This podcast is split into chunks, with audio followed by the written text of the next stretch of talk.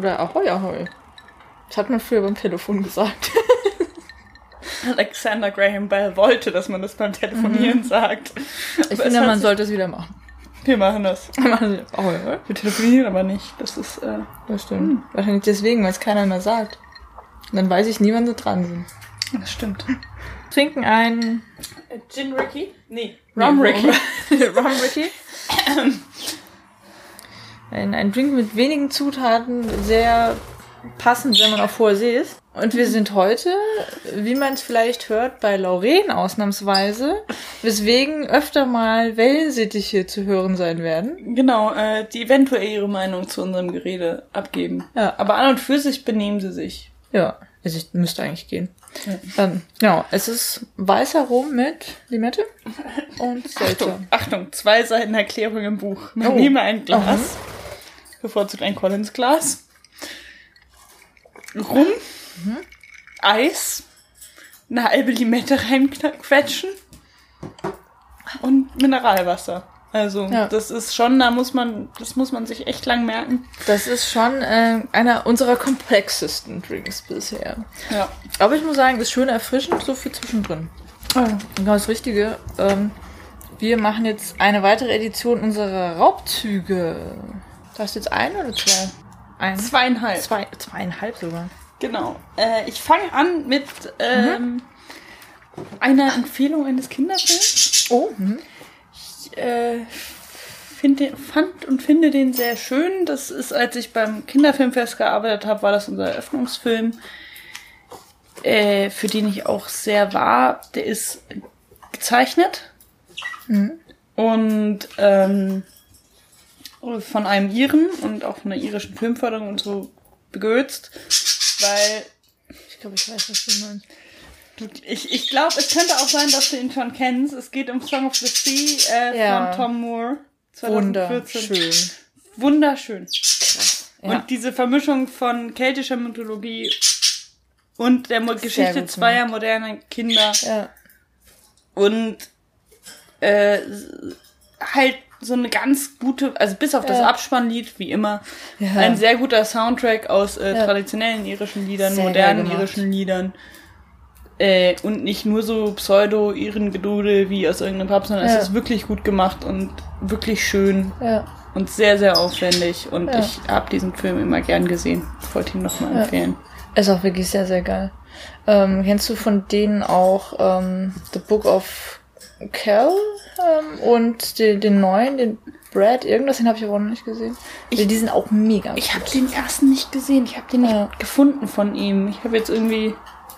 Ah, Song of the Sea.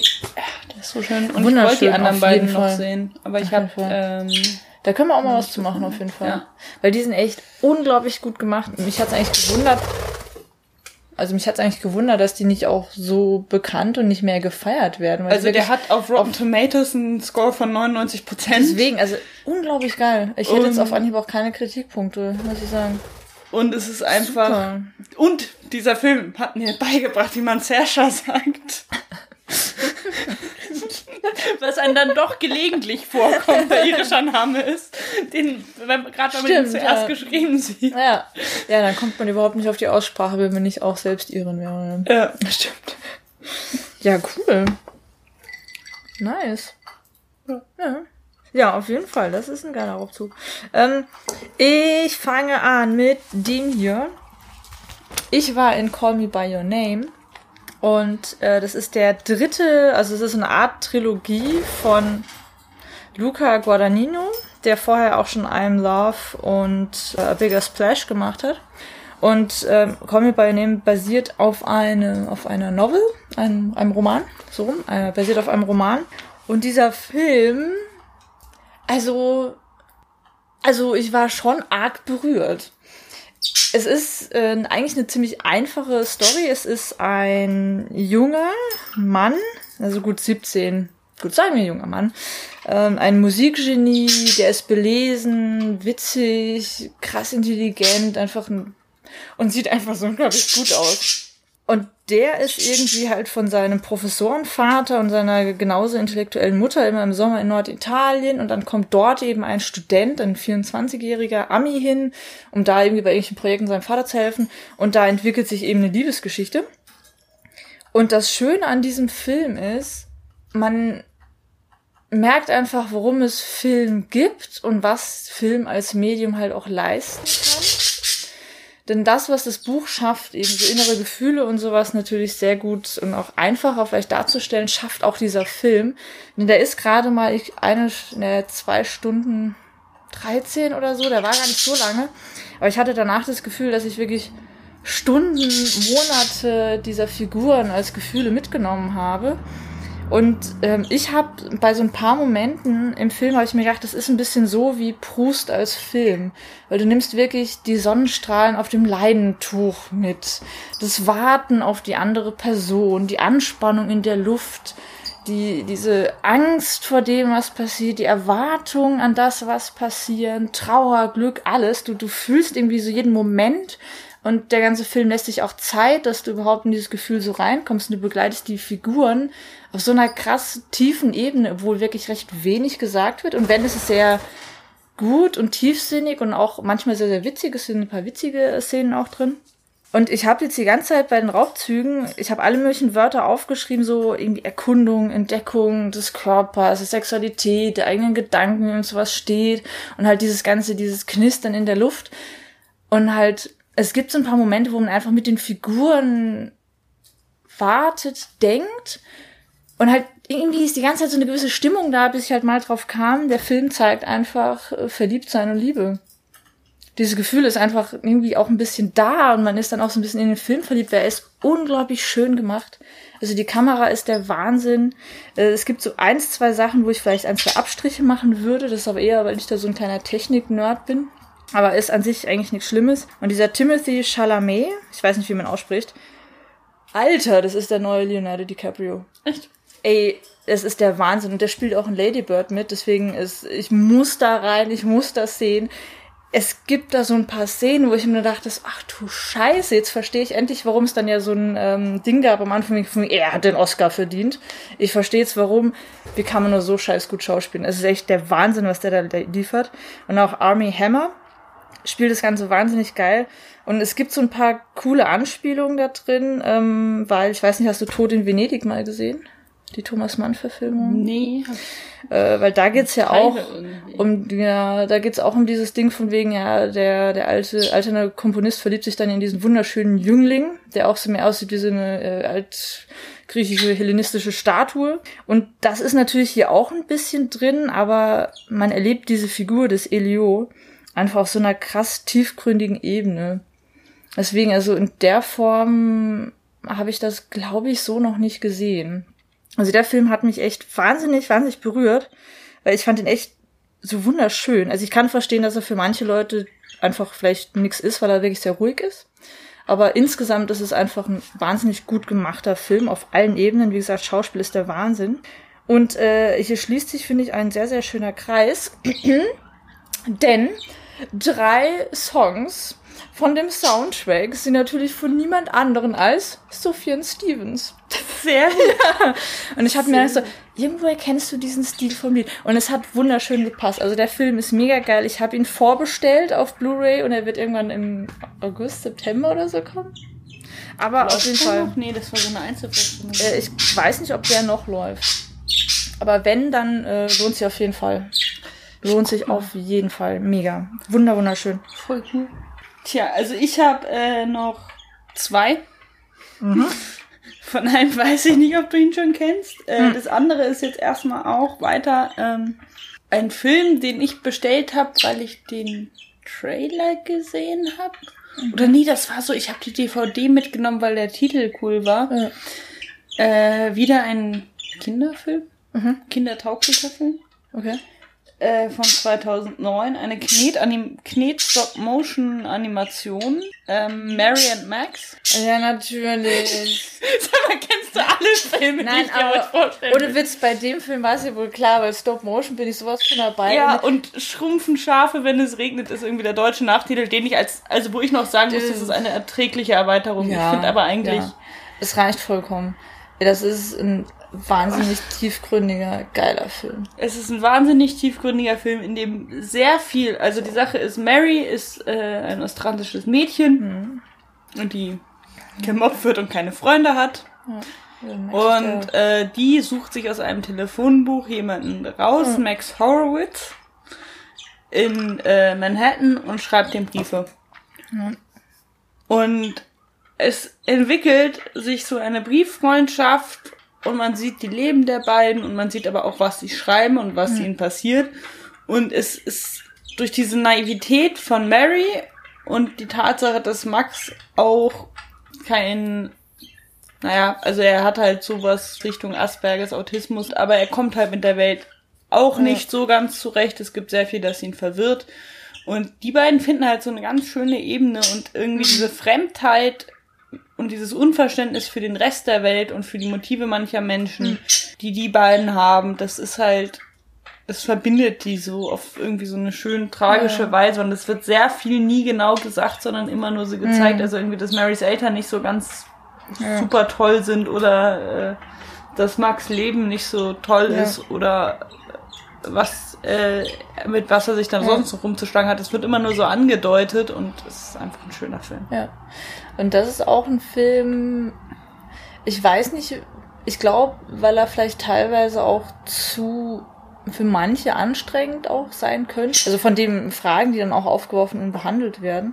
Aber also unter Cineasten und Cineastinnen, wenn man es so nennen möchte, ist der sehr, sehr beliebt und gehört eigentlich so zu den unter unterschätztesten, nein, das ist kein Wort, Am meisten unterschätzt. am meisten unterschätzten äh, Film so aus den 2000er Jahren.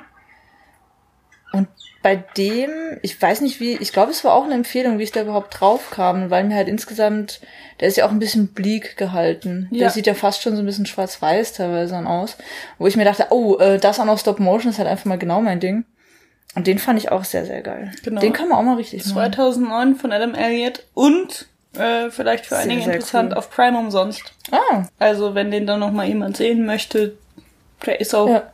wie das bei kindertauglichen Filmen häufig ist, äh, Ja.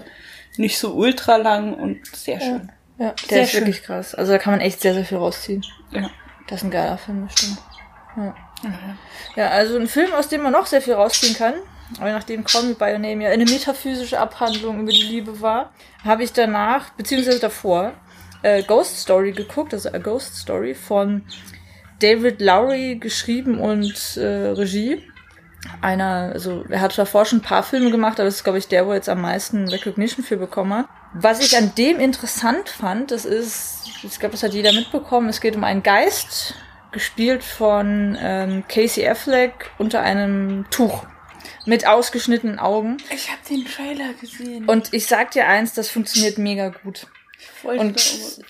Boah. Der ist, äh, der ist, also ich fand ihn sehr, sehr geil. Ich hatte das Gefühl, dass viele im Kino den vielleicht, äh, also gerade so ein, zwei Szenen, und die Szene ist auch ziemlich berühmt geworden schon dafür, war vielen auch zu anstrengend, aber ich muss sagen, ich fand es eigentlich ganz cool, weil im Grunde genommen wird erzählt, dass dieser Geist eigentlich, und ich weiß nicht, was für ein Wort ich dafür nehmen soll, haunted ist, weil er ist irgendwie ruhelos, er ist Heimgesucht. geplagt. Nee, eben nicht. Er ist nicht einfach nur heimgesucht, sondern auch die Gefühle, Gedanken und sowas haunten ihn halt. Das ist so eine, dieses ganze Wortfeld, wie man das übersetzen kann, ist quasi drin, weil er ist nicht nur heimgesucht.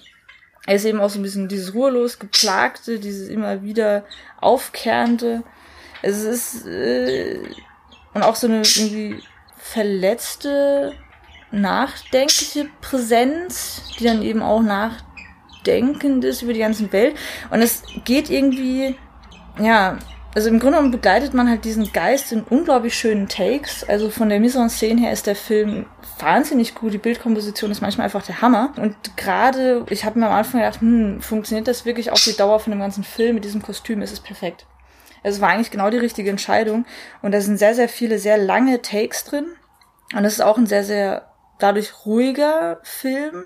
Und anders wie bei äh, Call Me By Your Name, denke ich, da kann es schon für viele eher anstrengend sein. Also das ist ein Film, den muss man wirklich mögen. Ich kann verstehen, viele sagen, oh, der ist mir dann auch zu nervig vielleicht oder zu anstrengend. Aber ich fand genau dadurch diese Unbequemlichkeit der Longtakes, die da drin sind, diese sehr, sehr langen Begleitung von manchen Szenen, die an sich auch lang sind, dass das halt auch diese Haunted Atmosphere von diesem Geist halt auch einfach geil einfängt. Also ich fand es genau richtig. Die Szenen, die auch in dem kleinen äh, Kino im Publikum wohl nicht so gut ankamen und die auch insgesamt ähm, bei der Kritik wohl zur größten Polarisierung führten. Ich habe sie voll verstanden, ich konnte es voll nachvollziehen, ich fand es richtig gut. Also Rooney Mara spielt auch krass gut. Von daher, ich bin sehr, sehr gespannt, was du zu dem sagst.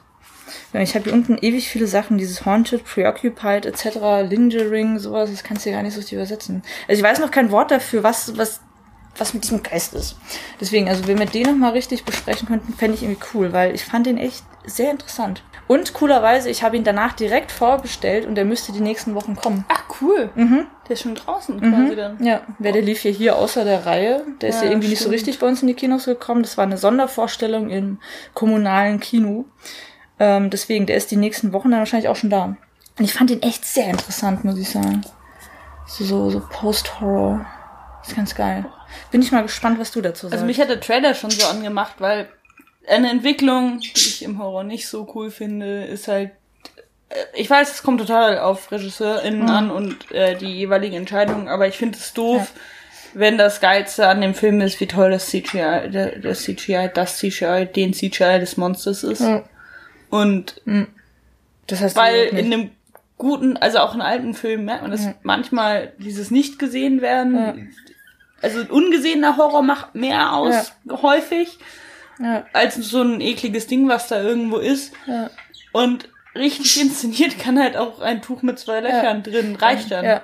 Es ist halt auch nicht so ein, ich würde es halt auch nicht als Horror kommt vielleicht auch ein bisschen zu kurz. Man müsste dafür das Genre vielleicht in seiner nächsten Entwicklung, weil Personal Shopper ging ja auch schon in so eine Richtung, da mal beobachten, weil es halt wirklich eine andere Art von Horror ist. Und ja, also dieses Haunted-Gefühl war irgendwie die ganze Zeit da. Und ich weiß nicht genau, was für ein deutsches Wort ich dafür nehmen möchte. Da können wir da mal drüber sprechen.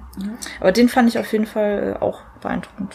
Dazu auch passend eine weitere Empfehlung, die du bestimmt dann auch kennst. Auch Richtung Horror, aber nicht richtig. Und ich, ich meine, wir haben uns über den unterhalten, aber das ist halt in so einer, also das der ist 2099, 2199. 2099. 2199 AD gelaufen von mir. Ah nee, ah, nee, warte, das war der Preis auf. Egal. Oh, wow. 2099. Ich bin aber in die Zukunft gereist. Ich glaube, der lief 2015 oder 16. Deutscher Film von einem äh, Künstlerkollektiv namens Akis. Akitz. Der Nachtmar. Nee, habe ich tatsächlich nicht gesehen. Boah, boah. Weil ja? ich, ich hab, ich hab mich vor zwei Tagen hatte ich wieder eine Diskussion darüber. Also, wir haben alle unsere Probleme mit dem deutschen Film.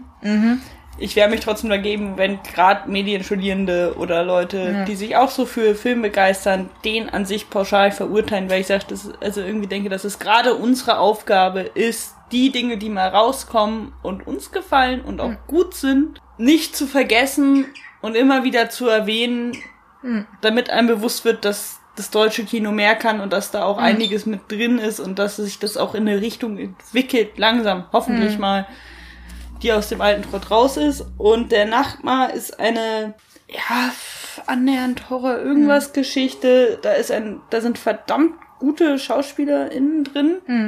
Und oh, eine, also die Hauptdarstellerin spielt sehr gut. Ich habe den Namen von noch nie vorher gesehen. Der einzige Name, den ich überhaupt von dem Cast mal gesehen habe, aber ich kann mir Schaus also ich kann mir die Darstellernamen auch nie merken, äh, war Wilson González Ost Ochsenknecht, Oh, der auch gut gespielt hat. Das siehst du mal. Ähm, der Soundtrack ist cool. Es ist so ein bisschen Psycho-Horror. Also es auf einer Techno-Party geschieht mit diesem Mädchen etwas und daraus kommt so ein Horror. ähm, anders als in vielen anderen Filmen, wenn sie dann sagt, ich sehe Dinge und ich sehe dieses Wesen zu ihren Eltern, schicken die sie halt zum Psychologen. Ja, ja das ist mal was Sinnvolles. Also es, Ja. es gibt äh, nachvollziehbare Motive und Handlungen. Ja. Der Horror oder der Monsterteil ist total cool. Da sind viele Ja. Inspirationen drin, wie auch E.T., wie auch anderes. Ihr Umgang damit ist sehr gut und sehr nachvollziehbar Aha. und verständlich und irgendwie entwickelt sie dazu eine Beziehung, weil sie dazu eine Beziehung zu ihm äh, wirklich haben muss, weil es halt da ist. Hm. Und ich habe den halt äh, gesehen mit einer Freundin, das ist halt, also der hat so Techno-Elemente und das muss natürlich auch, vor- also der hat auch Ja. vorher diese Epilepsie-Warnung Ja. Mhm. und dann steht schön drunter, man sollte den Film trotzdem laut gucken. Reißt euch mal zusammen, also Ja. nicht für Leute mit Epilepsie, aber einfach mal allgemein. Und ich habe den, konnte ich ja noch umsonst ins Kino, ich glaube zweimal gesehen Ah, oder cool. so Ja. und halt auch mit einer Freundin und fand ihn wirklich gut. Ja, okay. Und das ist so eins meiner Beispiele, wenn Leute sagen, in den letzten zehn Jahren wäre kein guter deutscher Film rausgekommen. Äh, Wir haben, glaube ich, noch äh, ein bisschen Zeit, wenn wir beim deutschen Film sind. Also wer mich kennt, weiß, ich bin auch keine große Freundin des deutschen Films, aber es gibt eben ab und zu immer mal wieder so ein paar Perlen. Und ich meine, wenn man sieht, Hollywood haut auch regelmäßig richtig blöde Sachen raus. Die haben halt nur einfach eine bessere Quote, weil es halt einfach mehr Filme sind. Aber es gibt auch im deutschen Kino ein paar gute Filme und dann haue ich jetzt einfach mal eine Empfehlung hinterher. Luft von einem Regisseur, der sehr, sehr jung ist, beziehungsweise sehr, sehr jung aussieht, auf dem deutschen Filmfestival hier Blubslief, Ludwigshafen. Und das war ein Film, der eben genau das macht, was du gemeint hast. Auch mal nicht diesen typisch deutschen Weg geht, so alles ausbuchstabieren nach Schema F, damit auch ja die Filmförderung zufrieden ist, denn wir haben ein gewisses Problem damit, deswegen ist auch ein strukturelles Problem in Deutschland, warum wir solche Filme haben.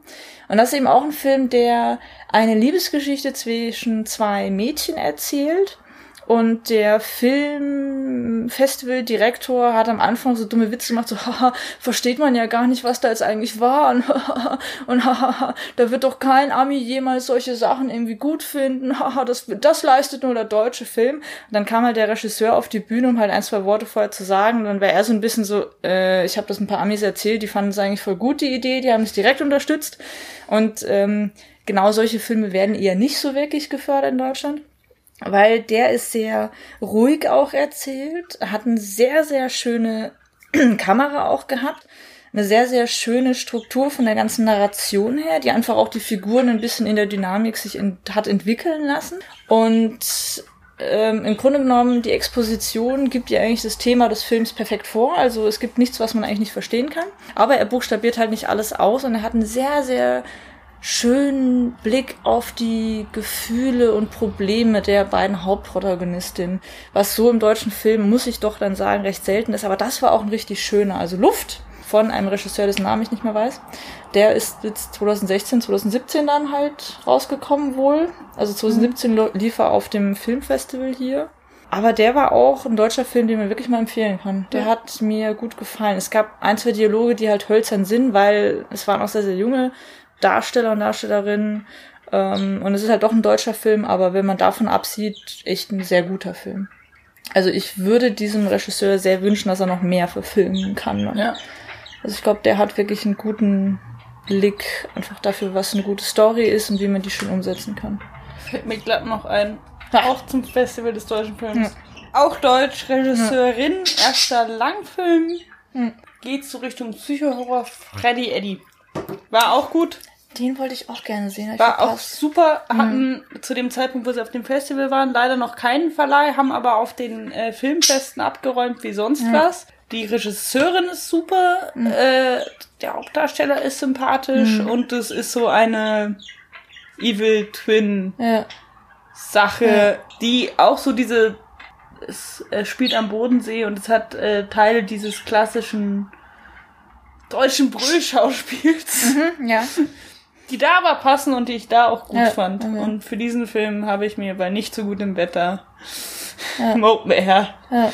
Den habe ich abgefroren. verpasst, ja. und es war Okay. es wert. Genau, also auch noch Freddy Eddy.